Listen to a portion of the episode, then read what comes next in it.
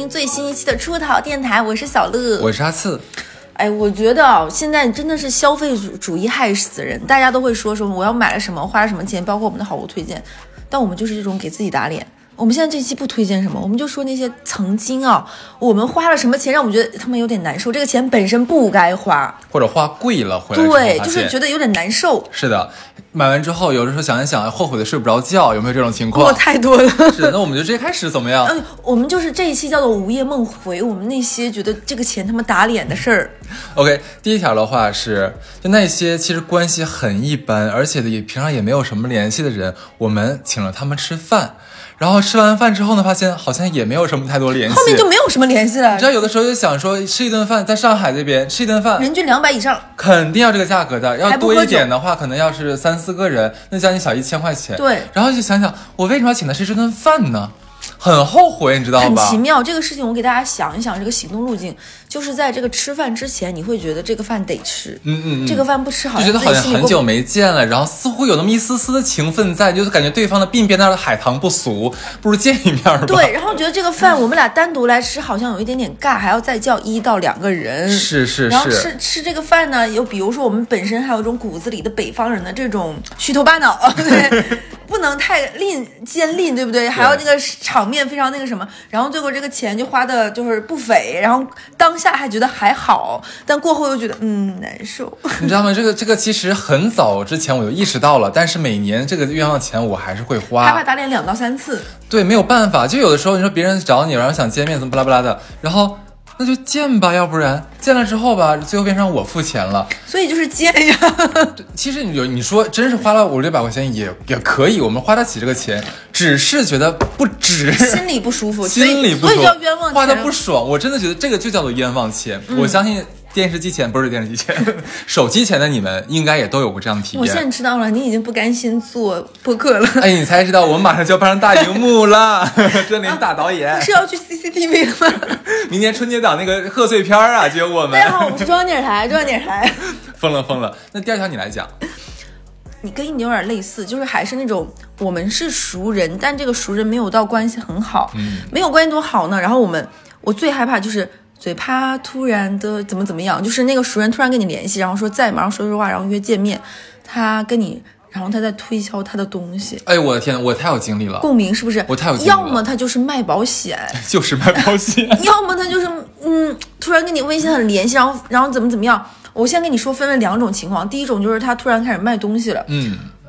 呃，大家当年的关系还不错，有过一些共同的经历，但那一刻你会觉得，如果我现在突然怎么怎么样，会不会是我的问题？嗯，然后你就想说，那我是不是应该帮他一把？因为曾经我们好过，这个好过是我们浓情蜜意的做过好朋友，曾经我们共同经历过一些事儿，曾经我们有一有在老家怎么怎么样的，等等，甚至于牵连到父辈那一些的，所以。我在思考了，是我当下买单捧个场，还是帮他朋友圈转发，哪个让我觉得更没有那么不舒服？我选择了我先花钱吧。啊，对我选择了我花钱这样的方式，这是一种。还有一种就是他来向我推销保险，我明明知道我不会买，所以那这顿饭我买单吧。嗯，是不是两个都很冤枉钱？咱图什么呢？都什么？你知道你刚才讲还是说是那种可能曾经两个人关系比较密切哈？那我要说的是另外一种情况，就是以前我们是一个公司的，其实也没有过多的业务往来，但是呢，可能通过一些呃察言观色，你会觉得这个人他在公司的表现是很好的，觉得他是一个比较正直的人哈。然后，然后因为一个公司同事，就算关系不是很密切，可能微信是有。有的，最可怕的是这样的一个人，口碑不错的一个人，忽然有天找你了，就说：“哎，哈子，你好，好久不见，怎么怎么样？你在干什么？哎，我上午也在附近，我们要不要出来一起吃个饭，见个面，聊聊天啊？”你觉得没什么，然后我觉得没什么，我觉得人还很挺好的嘛，见面无所谓的。就在这种情况下，然后见了面了，见了面开始还聊：“哎，你最近在干嘛？怎么样？最近挺好的吗？啊，妈妈也好，好好好。”然后就从包里面掏出了这个叉叉保险的这个介绍，开始各种介绍。大家听过我们节目的人应该知道，我们俩对于保险这个东西吧，很熟，并且该买也买了，不需要了，而且也懂这个保险的门道。对对对，能买的真不多，咱就是说，对，其实当时当场就很尴尬了，因为咱已经来了，咱已经落座了，咱已经聊半天了，你这时候突然说走也不太合适了。然后那个对方那个人呢，就用非常恳切的言辞来给你讲解，道德绑架了。其实说白了就是，是的，是的，我就是真的像你刚才讲的一样，最后想说这样吧，我不买你的保险，但我请你吃顿饭吧。可是我回来之后，我就想说，哎，是他找我出来的。然后呢，是他在道德绑架我，要卖我东西，然后最后是我付的钱，付了这顿饭钱。其实我这个钱花的不舒服，你知道吗？心里就感觉有点小憋屈，就会有这样的一个不甘心。所以这两条我们俩可以捏成一条来讲，就是那些我们给一些不必要的人花的饭钱，请客吃饭，对对对。对吧？OK，那我们说第三条啊，第三条我不知道你有没有，我相信你一定有，我都不用问你。对，我看你当时写的说，我就简直你写写到我的心坎里，我的脑门上。OK，是什么呢？就是因为便宜而买下的奢侈品，我太多了，对吧？就是这些东西，你当场觉得我靠。这太便宜，尤其在奥特莱斯。哇，这要是不买到，一定是别人另外一个人买到。他买到的话，他赚了呀。所以咱俩这种人吧，在那一刻不需要看什么那种直播，我们在心里已经给自己做了一个抖音直播。没错没错，不买就吃亏，然后赶紧加入购物车，赶紧上车。尤其是发现那东西只剩一件了，就觉得我这一定很强势，不买的话，马上后面那个女的就要就要买掉了，是不是气死我了？绝对不行，我一定要拿下。然后你买回家了。回家呢，你再一打开，你会发现我不需要，你完全不需要，甚至你不喜欢这个东西。但是当时你买的那个当下，因为那个环境所致，是没有让你理智的去思考这种东西。我们以前发生太多。你具体的说一个东西。那我具体说一个东西吧，就是呃，我举个例子是什么什么呢？啊，对。我刚去法国的时候，我刚刚去法国，这你看，我的我已经从十多年前开始干这样的事情了。当时呢是学长学姐带我们去当地非常有名的一个买手店去了。我们你知道买手店法国人很会的，他们真的很会如何用光线呢？如何用？周围的一些装饰品，把它东西衬托非常好。说了，法国是欧洲的中国，意大利是中国的东北，就是这个样子。是的，我当时看了一双非常非常好看的皮鞋，那个鞋到现在还在我家，我只穿过两次啊。就是氛围感觉，跟你你知道那个鞋是什么颜色吗？我下次来一定让你下次来我让看。哎，你怎么知道？就猜到了。不是，它倒也不是说紫罗兰嘛，它是那种带紫又带蓝的那个皮鞋。我猜到了。而且它真的很漂亮，上面还有一块蛇皮。因为我也买过这种，是不是很漂亮？很漂亮，当时那个光线一打，然后周边那个那些什么巴洛克的那个装饰品一装饰，我靠，太好看了！我不，我怎么能不买它呢？大家知道，我刚刚我刚刚描述这个颜色，请问我买回来我怎么配裤子？我怎么配西服？包括场景，你可能只能去苏富比穿。真的没有办法，我后来真的是实在没有办法，我还想穿。我好像是在我最 最重要的一次，就是学呃快要结业的那个 presentation 那那那那天前，我去 Zara 买了一条一百来块钱的那个。海蓝色的西裤，我配了那双鞋。我我我之前也买过一个这样的东西，类似，然后也是这个颜色的。然后我另外一个朋友跟我说说，因为这个东西在当下满足了你的情绪价值，因为你买这个东西的时候，自己脑补出了一个穿它的场景的故事。是的，因为在那一刻，你觉得我终终究会有一天在某样一个场景穿上这个东西，带着这个东西满足我人生的一个价值感。这就是最大一个骗局，终将有一天，这一天可能就不会到来。对，所以这个冤枉权就是在那一刻，就是让你满足那一刻的虚伪价值。我说的这个是刚刚在买手店，更可怕的是在什么环境？打折村，打折村真的是很缺德的地方。也是，你我不知道大家知不知道，很多奢侈品打折村是有打折村专供的货物的，这些货是你在正常的门店里面是没有的。如果懂行的人一看就知道你这东西从打折村买来的。现在不光是如此，就包括你买很多东西，它在淘宝店上和它的实体店上也是不一样的。是的，而且呢，它里面一般打折村打折村嘛，它一定不会把当季应季的最新款放进去，它可能都是几季甚至几年之前的卖不掉的款放在这儿来做一个算清清清清库存，就这么理解吧。那也就是说明你在这里买到东西，它一定不是热门款，不仅不是热门款，而且可能是打折村专供款。它伤害我。这种款，这种款其实你卖二手的时候是很难卖掉的，因为它不是热门款，这就很尴尬。如果说像我刚才说这种情况，我靠，就剩一件了，我赶紧买到，怎么这么便宜？买到回家之后，是的，你会发现回家一你不喜欢，第二你放在闲鱼上又卖不掉。这是最尴尬的事情。听我们电台这个人现在说，你到底是想让我买还是不让我买？你伤害我，干啥呀？别买，别买。这，所以我真的觉得去打折村的话，最好是你提前已经有想买的东西了。如果没有的话，就是这东西你看一下，你是哇，我太喜欢，喜欢的不行不行的了。这种情况下可以买。如果你心里一旦就有了纠结，我买是不买，买也行，不买也行，就别买。我这里要说，如果你去这种地方带的闺蜜和朋友，千万不是不要是那种瞎捧场的，对对对一定要是我们这种关系，不然他说啊这个好适合你，这个就是什么，你写着你的名字，不要带这种人。一那种尴尬的氛围上让你下不来台，你就会消费，对然后你就会觉得哦，好像这个牌子本来应该是比如说一万块钱，在这里就是五千，那买我也不吃亏，对不对？在这样的朋友的给你的这种推搡，加上你的这种尴尬，加上你这种氛围感，你就会买了，更让你花冤枉钱。没错，OK，我们说下一条，我现我 我要说的是什么呢？所有所有炒过股的人都会跟我有同样的感受，在股市里面挥金如土，现实里面抠抠搜搜。我不知道大家有没有，我相信你们不用不用不承认，你们一定有。你点的我的脑门儿干嘛？是的，你知道 我刚上班的时候嘛，那个时候就是就特别想说，哎，不如前面搏一搏，说单车变摩托，我想试一试。所以每次发了工资呢，我会攒下来，然后攒到一定程度呢，就会放到股市里面去。当时其实也不会炒股，说句实话，进进去呢就是被割韭菜，然后。你知道，就是割完韭菜之后，你就会发现，我的天呐，亏了这么多钱。这些钱如果当初没有买股票，我买我所需要的一切东西，那时候我可以给自己换个最新款的手机，我给自己可甚至租个好点的房子，甚至于都行。甚至于买一些什么单单独的大件儿。单独对我还可以买大件儿，这些钱都不算打水漂，够够但是你放在股市里面，它就是打水漂了。我刚才想怎么讲的？股市里挥金如土，现实里抠抠搜搜，真的是这样。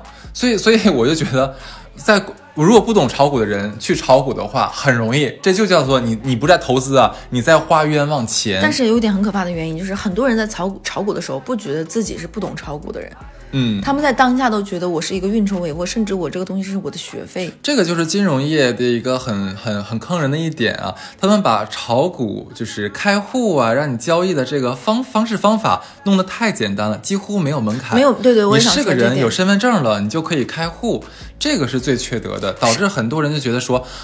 我不就开个户，然后把钱存进去，买买股票，完事等等着涨就行了。甚至于现在很多人觉得，因为他前面这个前方教育做的太到位了，以至于大家觉得股市嘛，先亏钱的是我的学费是应该的，嗯变成了这个样子。呃，当然这句话可可能也没错啊，只是看你亏多少。对对对 这个是这个是最关键的一件事情。所以说，的确啊，还是跟大家讲，投资这个东西，谨慎了啦，能不投就就不投。学学我们俩买大额存单吧。对，就会包括看脱口秀说什么，就是就是不做投资，就是财不理你不理财，财不离开你。嗯，哎，我之前插个题外话好不好？我前段时间就是我我妈说，哎，家里有一个二十多年前给你买的保险，你正好这两天去银行把银行卡激活一下哈，里面会打钱什么的。哎，我挺开心的，可以打钱，蛮蛮好的。我就带着东西嘛，就去了银行。去银行就是在等等等那个叫号的时候，我就开始翻我的那个保险合同。我发现上面写的是什么呢？它是个寿险，寿险就是不保疾病什么的，它就看你死没死，死前和死后，两种。不是重疾，寿险，嗯就是保你的就是生死的这个、嗯这种嘛。我上面写的是，呃，什么生存受益人哈次，然后身故受益人我爸。我当时哎，这是什么意思啊？因为投保人应该是你爸，对，投保人是我爸，就我爸给我买的保险，就是我在活着的时候，他可能不断的给我返钱这样的，但是我我嗝屁了，那钱是给我爸。对对对我当时看到这的时候，我就这就是父爱吗？我爸是怎么回事？呃，因为给未成年人的很多保险这种都是这个样子，就嗯包括我在我小的时候，我爸给我买过平安的一类保险，也是这个样子。哎，我买的也平安的，对，就是他当他那个当时买的保险叫平安福什么玩意儿，我乱我买的平安平安永利。平安十八还是什么乱七八糟，就是我爸买的时候，他当时可能因为当年很多人买保险都是因为，呃，亲情的这种捆绑。就是我有一个朋友，我有一个家属，我有一个好朋友的老婆卖了这个保险，我迫于面子和各方面原因，买一个配合一下吧，给他赚个面子。那个保险我也问了一下，是我小学同学的妈妈来我家推销的，没办法买下来的。得还好，哎，好像保险这个东西不坑人，早早晚有一天会。但是呢，如果你会觉得，嗯，我想想怎么话说，这个保险的形态就是这个样。你买，就比如说我是一个妈妈的，我我是一个长辈的话原因，这个人给这个小孩买，那那个是。投保保险的利益一定是保投保人的。嗯嗯嗯当受益人或各方面出事儿了之后，他给他的那个就是相当于是就是受益人这个样子，所以他这个保险形态就是这个样子的。就当这个被保险人嗝儿了或者怎么样，然后这个人的利益就是给投保人的。反正我就觉得就挺扯淡的吧。后来我就自己亲自的下场算了一下我的这个啊，不值的，肯定是。大概大概要等到我五六十岁，我才能把我的保费交交的那些钱赚回来。然后后面的话就看我能不能活过去了。有没有想过，我们俩距离五六十岁也不太远了？还差三十多年吧。其实我 不要脸一下，咱刚才讲什讲什么来着？保险的啦，保险是吧？哎，大哥存单，我跟你讲，我再插一嘴。我前两天也去银行，哎，我就办保险那天，我顺便问了一下，我说你这边有大哥存单吗？我可以在你这边买。嗯，然后对方说不是我不卖，是我连我们都不知道大哥存单就总行什么时候才会开放，它全都是莫名其妙突然间开放了，连就是下面的就基层员工也不告诉我。这个东西有一个就行内话，就是你我都是外人，外人大妈才是自己人。然后那个人说说，要不然你问问那外面大妈。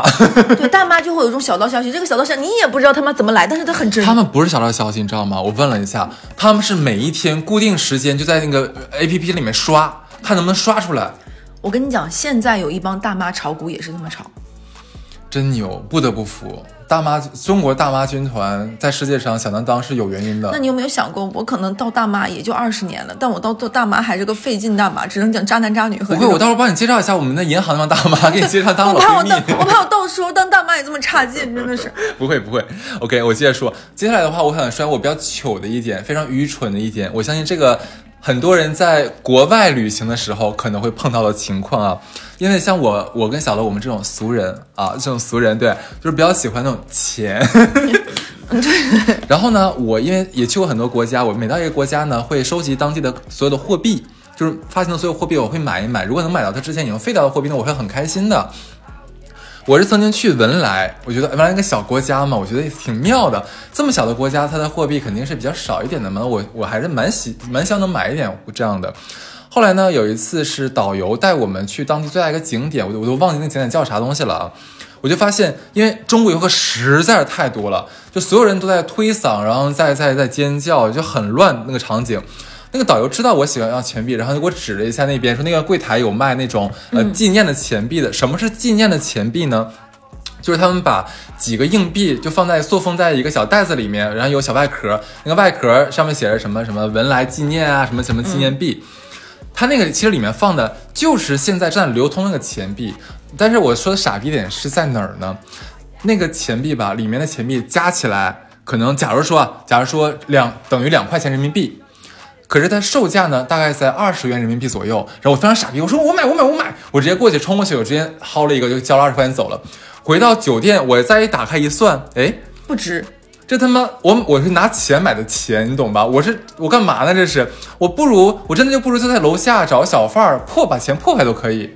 我觉得那一次真的是被我蠢死了。然后我就跟导游说嘛，导游说。嗯，那你出来玩嘛，花都花了嘛，这种冤枉钱你一定要是花的嘛。你只能告诉自己，这个钱比那个钱新一点。关键它也不咋新，也挺埋汰的，有点那个钱。哎，你说这个，我有点类似。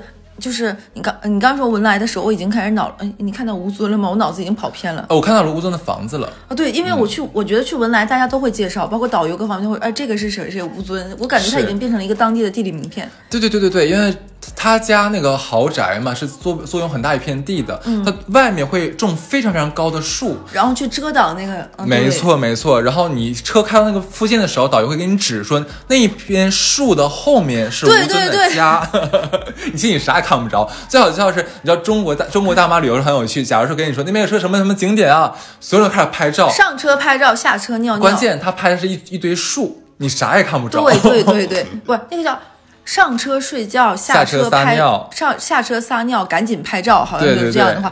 你刚刚说这个，我有一个我觉得我必须要讲的冤枉钱，你知道是什么吗？嗯。就可能很多人当年大概在五到十年前去泰国都会有的事情，就是买乳胶制品。我也买过，我买过乳胶床垫，而且那个东西巨沉，哪怕他跟你说我这东西压缩过，怎么怎么直邮到家，贼沉。然后那个东西其实跟国内的价格差不多，嗯。而且乳胶那个床垫，我个人觉得它其实现在比较适合乳胶上面加一点别的东西，不适合你直接睡在乳胶上，嗯。所以我当年因为这个花了不少钱，我觉得这个钱绝对是冤枉。你是买来送礼的吗？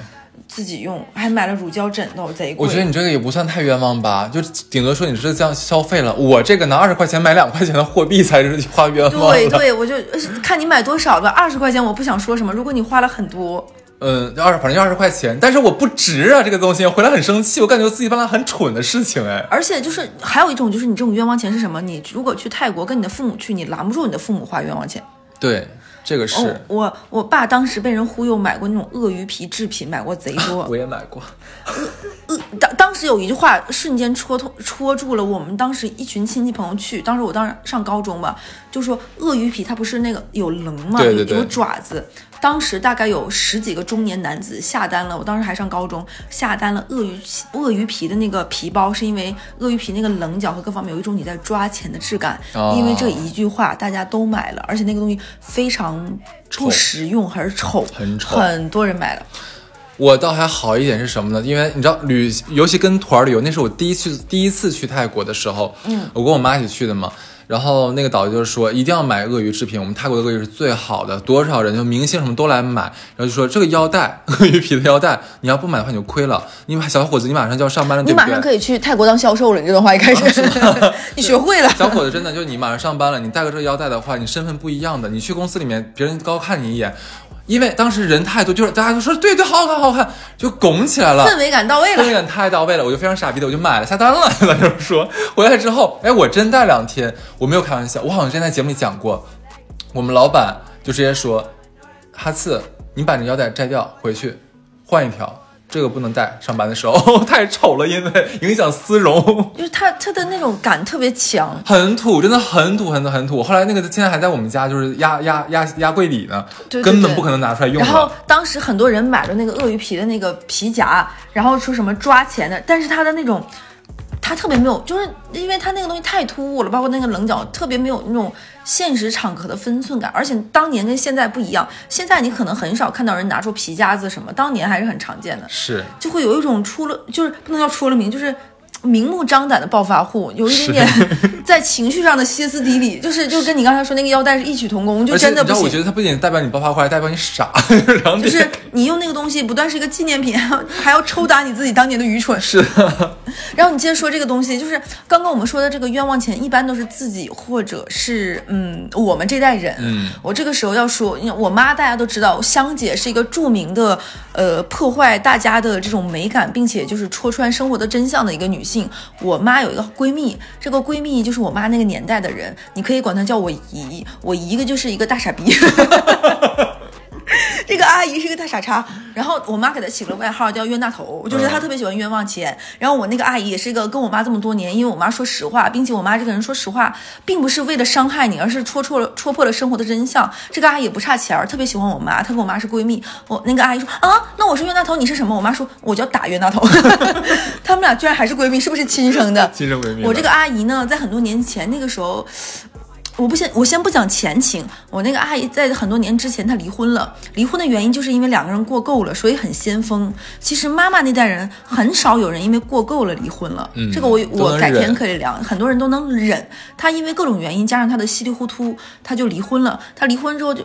那总归会有人在老家说，哎，我帮你介绍什么，就是总想对你的生活上做一些歇斯底里、推波助澜，然后搅浑水这方面，我可能成成语有很多。这个阿姨在这个过程中可能认识了一到两个男性，发生了一些关系。说实话，如果以谈恋爱的角度，我觉得这非常正常。嗯嗯但是呢，这个阿姨发生几次性关系之后呢，她的下面发生了一些状况，然后她就觉得我是不是得了病，然后她就去医院看了一下，然后我这个阿姨也并也并不是很聪明。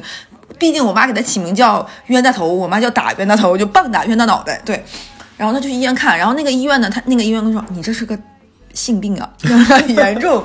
你得来我这看，给他出了各种单子，这个那那得看，那就那个阿姨啊，我怎么办？我我出了问题我要去医院看一下，然后就看，然后去医院就是把自己的双腿照开，张开，然后照那个灯，然后那个灯就是暖和和的烤，他就觉得那个烤烤的不是，是他在这个过程中对自己道德的沦丧各方面，就自己给自己上了很多价值，然后就每天就晚上回家暗自哭泣，然后也不能跟人很羞耻，然后就烤那个灯，觉得自己能烤好。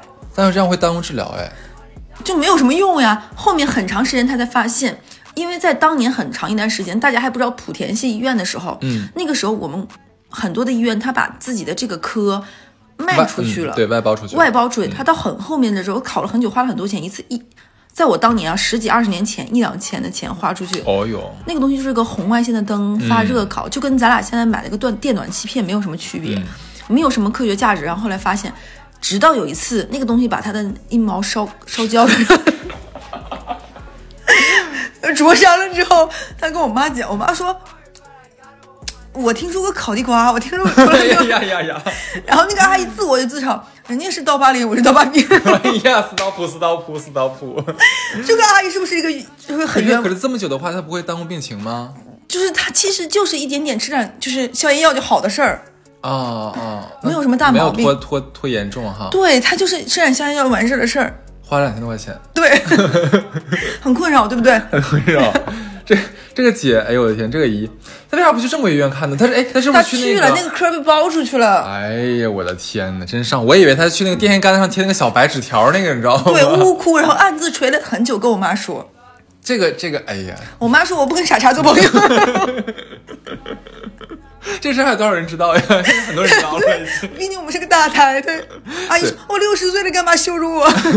哎，刚才说泰国，我忘忘记讲了。你知道，我我在泰国还办过一件，就是鳄鱼皮之后又办过一件非常愚蠢的事情。我好多在泰国怎么办？泰国这全是坑啊！你说这个样子，我马上我马上觉得今年。而且很多人会觉得刚刚复苏了旅游，可能能出国。第一个第一个想去的泰国，结果我们这个样子。对我们这个真的很坑，当然可能咱俩智商的问题，我觉得不怪大家。没事，还有阿姨呢，刚才。阿姨，啊，大家一起去啊！阿姨去那就不要绕红外线了。就是我去之前呢，然后搜小红书的攻略嘛，就说那边的李维斯的全球最低价。其实我我也没有很想买李维斯，只是我搜到了这个信息啊。欧莱雅很生气，那我不是。欧莱雅也很便宜，对对对。然后呢，就是。我本来是不想买的，结果到了那儿之后，那几天不知道为什么是降温，我我衣服不带的不够，需要李维斯这种带点厚度和质感的。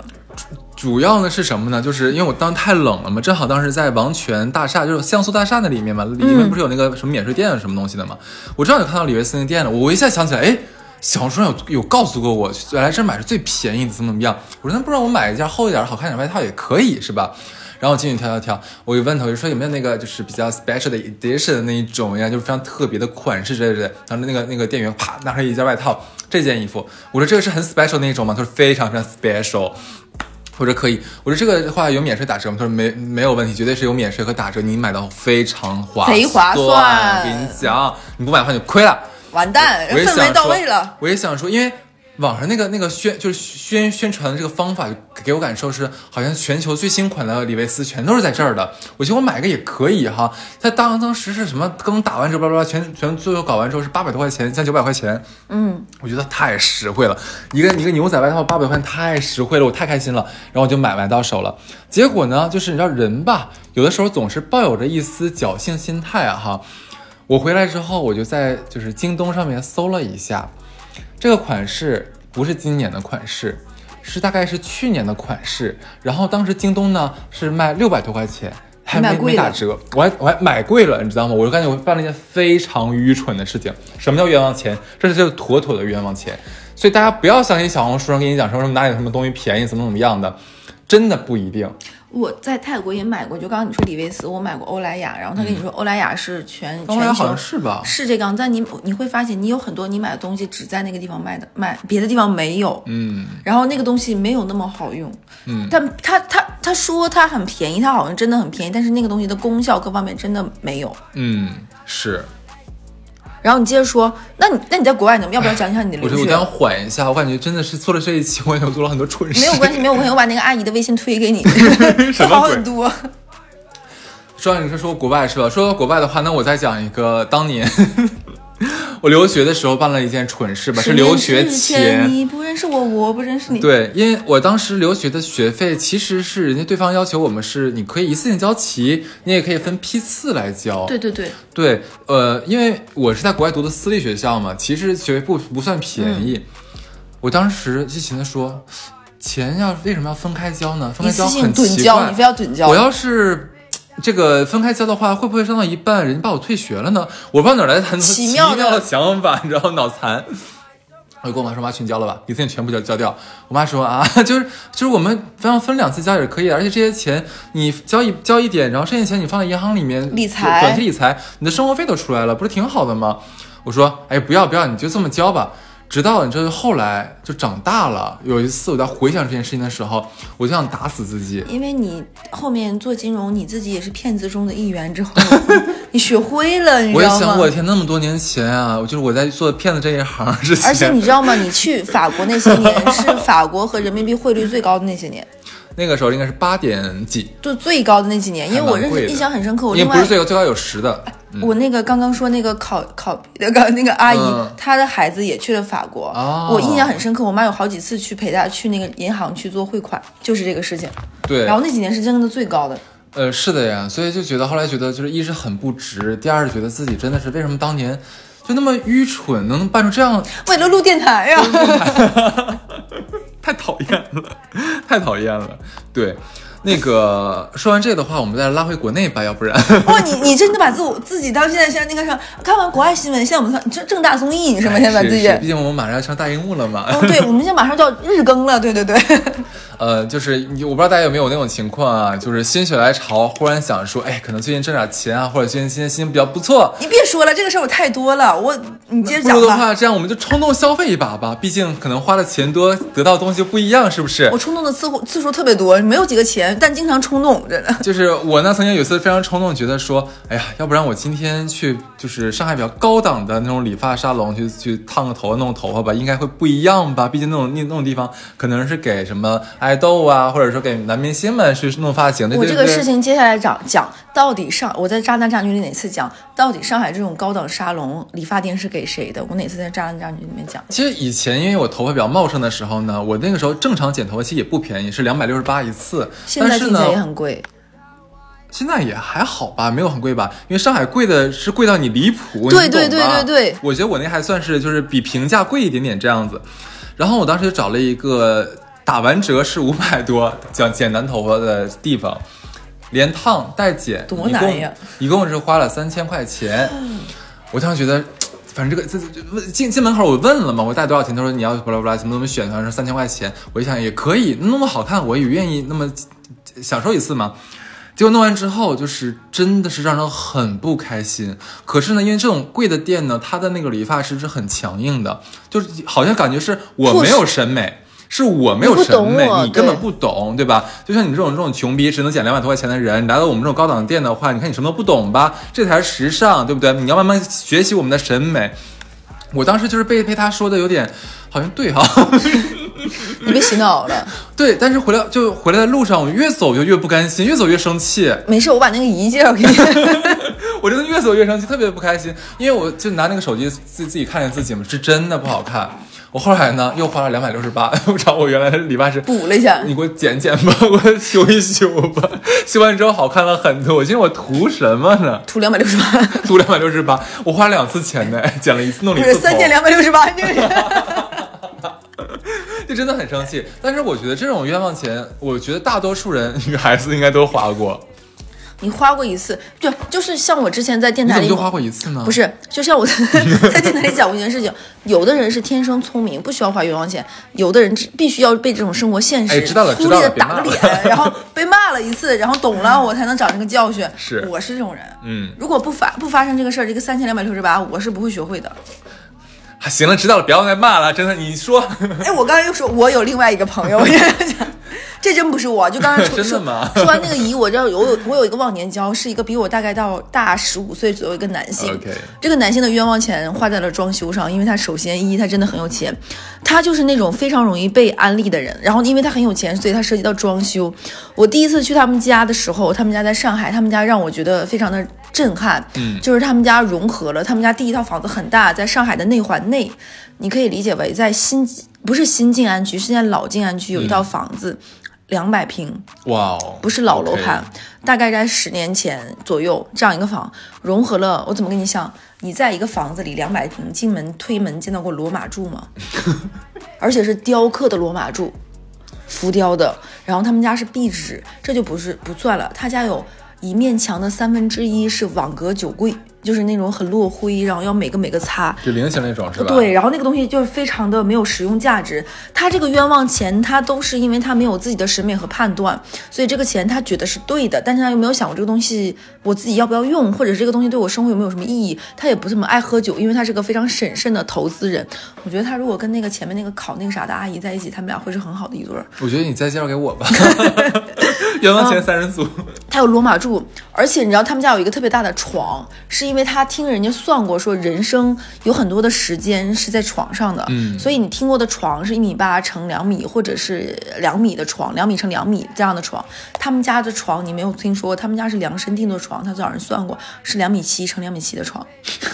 我说叔叔，你这个监狱的炕吧？对，我说你这个是炕，不是床，而且这不是最离谱的是，他们家那个床比正常的床高，嗯，他们家有床下柜，那掉下来不得摔死吗？就是他们家那个床，大概你要大跨步一下扯着蛋那个距离上那个床，就是有点像你去国外那种，就是带旁边那个柱的那个床，嗯这就算了。床伴那种。那个床，你睡起来的前面的一段时间，如果你刚睡，你会有点不安生。我看的那个床，就是你会有点警惕感，就是你我会不会掉下去？嗯就是你只能睡到那个床的正中间。像我这种很喜欢睡在一个床的小边角，我觉得那个床我是睡睡不了的。这还不是最重要的一点，他当时在这样一个房子里，他还想到过实用性。我说叔叔。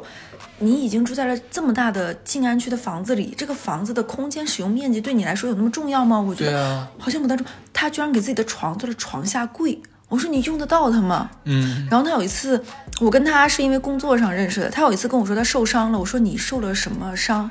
他有一次很久没有用他的床下柜，他有一些东西反正放在床下柜，但是那个因为太久没用，他那个床下柜是你掰开支起来，在那个什么，他很久没有用，那个支架松了，他的头被那个地方夹住了。我说你简直是现实版新炸美案啊！我说他好惨啊，大哥。我说你这个已经不止冤大脑袋了，你是不要头呀！大哥去泰国有没有买过鳄鱼制品呢？或者是买个橡胶床垫。就这个叔叔就是。他他还干过很离谱的事情，就是他没有兼容性，他、嗯他他居然弄过实木地板配地暖，什么？不是建建房子你没有跟他讲过吗？这个事情吗？做地暖的人没有跟他说地板，做地板的人没有跟他说地暖，那这个应该怪地板的人，肯定是先铺的地暖呀。而且你知道吗？因为他当下那一刻只想考虑到过什么在当下最好，他没有那么多的，就是这他他他有一种他是做金融的，他总会觉得。专业的事情找专业的人办，找地暖的时候找地暖，找地板的人找地板，找瓷砖的人找瓷砖。他没有那个那那个年代他装修没有想过到找一个整体的家装，对他没有。他们家出现过什么事情呢？他当时在拼瓷砖的时做瓷瓷砖那一刻的时候，那个还流行什么马可波罗的那个年代，对对对对。对对吧？我说到一个品牌，他那个，然后那个人说现在流行拼花，嗯，他们家的瓷砖非常有时代感，那个瓷砖就是在某几个瓷砖中突然出现一两个图案，对，就是就是那种那种时代的眼泪那种感觉，包括他们家的那个壁纸都非常具有时代的眼泪，他们家的瓷砖用一两个一两个图案，突然会跟你在那个地方对视，你知道，你知道他们家这个这个装修特别适合养什么宠物吗？嗯孔雀。你不知道这个故事吧？我不知道，因为汤臣一品之前抓那个 P to P 的一个一个一个诈骗，嗯是哪个来着？易租宝还是什么玩意儿？他们老板的房子在那个那里面嘛。然后抄家的人不是抄家人，就是那个你红楼梦》真的是十级学者哎。啦。然后就是可能执法人员去家里面一打开门，贼臭，知道吗？因为它里面养了一只孔雀，太春去的，我觉得太臭了。谁会在家里养孔雀？我不能懂他。那个叔叔曾经在自己家里养过猪，然后他买错了品种，他不知道那个猪会长大不 是是吧？不是我现在在想一个问题，他那个两米七乘两米七的床能睡几个人呢？他是他的床上有几个人呢？你觉得那是自己，人家他还不出轨。我后面咱俩因为咱俩做渣男渣女，还问我，我说叔叔，你能不能跟我说实话？你给我讲讲你的那个贞操观，我就觉得你很奇怪。不是你没有想一个问题，如果说他睡在床的最里面那一端哈，这个时候他外面那个门有人来送快递了，他要滚，就是从这个两米七的床这边翻到这边，然后再从那么高的台阶上面下来，再跑到门口，要很久哎。对，而且我跟你说，他有一次，因为我在装修的那时候，那个叔叔说：“哎，你们家那个沙发我还蛮喜欢，我推荐。”然后他跟我说，他想买个四米五的沙发，你知道吗？在上海的家 买一个四米五的沙发，我不知道别人有没有概念，但在上海，你买一个四米五的沙发，意味着你们家的客厅有多大？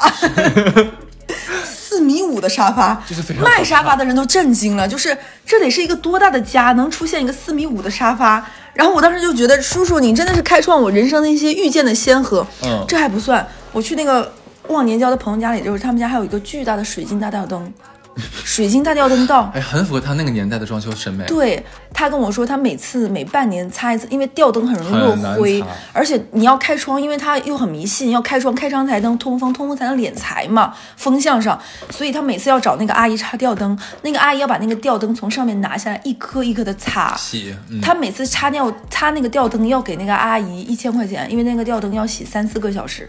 是很难洗那个东西。就是这个叔叔真的是，我说有钱人的钱难道就是这么花的吗？那个叔叔说你别管我了。你有钱，你让他管好，我说没去玩好了管你，我说我现在你这我这取取素材，有钱人可劲儿霍霍呗，对不对？其实我们说了这么多啊，就最终还是要说一点。当然，可能听我们俩刚才这些例子，觉得可能很可笑，很离谱。但是呢，我觉得人生就是这样子的呀。很多时候，你就是需要不断的花冤枉钱，才能摸索出像你自己的审美。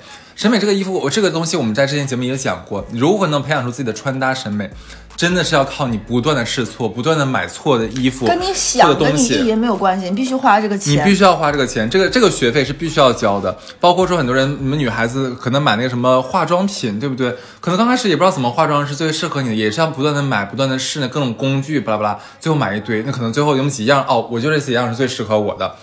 你刚刚说这个事情，我刚刚说有一个冤枉钱，你知道吗？像我这样的人，我觉得很多人不必要花，但我一定要花的，你知道是什么吗？嗯就是你在你第一条讲，就是有的有的时候你请人吃饭没必要，但是我必须要请吃这个饭，这个冤枉钱一定要花。为什么呢？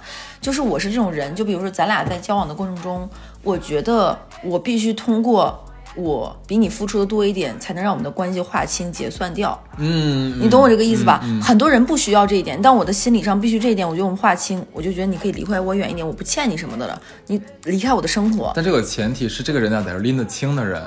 对，嗯但是有的时候你要像我这种变态的人，就是无论拎不拎得清，在我心里这个事儿过去了，这个钱并不该花，是个冤枉钱，但我一定要花。嗯，我花完之后，我心里过去了这个款儿，是。这个事情千万别耽误，赶紧花。花完之后你自己心里过去了，因为你改变不了你自己，赶紧拉倒。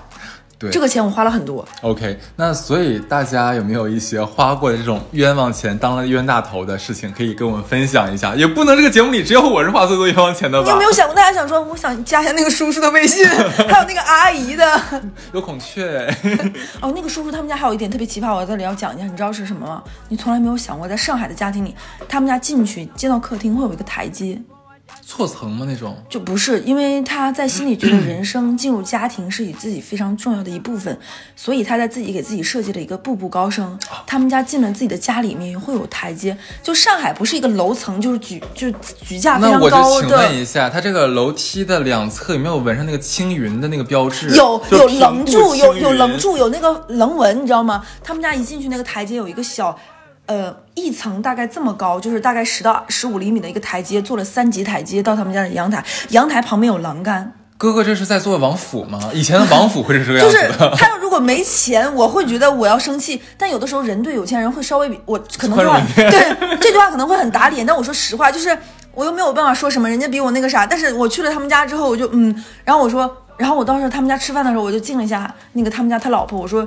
阿姨，我觉得你是一个人生非常宽容的人。”我说：“我说你让我看到了婚姻很多面，就是人生对于付出和那个什么。阿姨说，其实我很喜欢这个装修风格。哎，阿姨说你真的很会讲话呀。哎，那那那大哥家的那个外面的门的外侧有没有装那种就是金色的啾啾？